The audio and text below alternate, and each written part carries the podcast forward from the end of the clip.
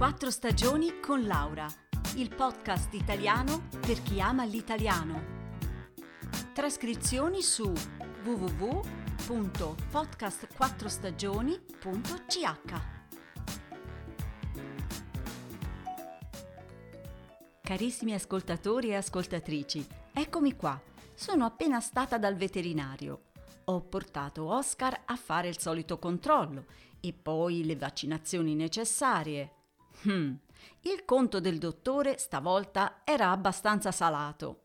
Eh sì, cari amici, quando si prende un cane, un gatto o un altro animale, è importante calcolare le spese fisse e anche quelle impreviste che possono presentarsi.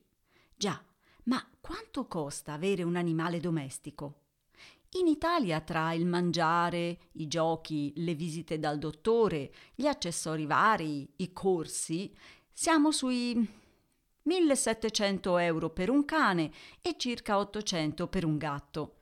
Naturalmente, se non decidiamo di comprare il collare firmato Gucci, il lettino super elegante, se non prenotiamo un massaggio shiatsu o altre simili sciocchezze. Hm, sembra che quasi tutti i padroni di cani e gatti comprino anche un regalo di compleanno al loro amico. Beh, ecco che sta succedendo. Stiamo umanizzando i nostri animali e non so se questo è veramente un bene per loro.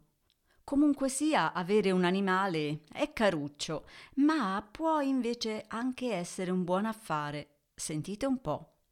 Avete sentito parlare di Bodhi, il cane americano che guadagna all'incirca 15.000 dollari al mese?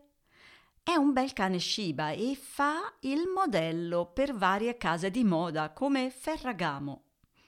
Lo potete trovare sul web sotto il nome di Menswear Dog, vestito in modo elegantissimo, con camicia e cravatta, oppure in stile casual, con il berretto, gli occhiali da sole.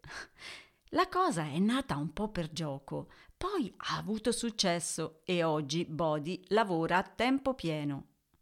Poi ci sono gatti che hanno fatto guadagnare un sacco di soldi ai loro padroni. Vi ricordate di Grumpy Cat? Sì, quel gatto americano con la faccia sempre arrabbiata. E allora la mia domanda a questo punto è: ma a loro farà piacere tutto questo? Mm. L'altro giorno su Instagram c'era un annuncio. Stiamo cercando cani, gatti e altri animali per fare delle pubblicità. Ho pensato per un momento a Oscar, ma subito dopo ho deciso di non farne niente. In fondo credo che non sarebbe divertente per lui, perché in realtà Oscar lavora di già Prima di tutto è il mio personal trainer. Mi porta a camminare ogni giorno, regolarmente. Secondo, porta tanta allegria in casa, ci fa ridere un sacco.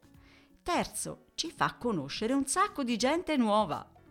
E la lista potrebbe continuare.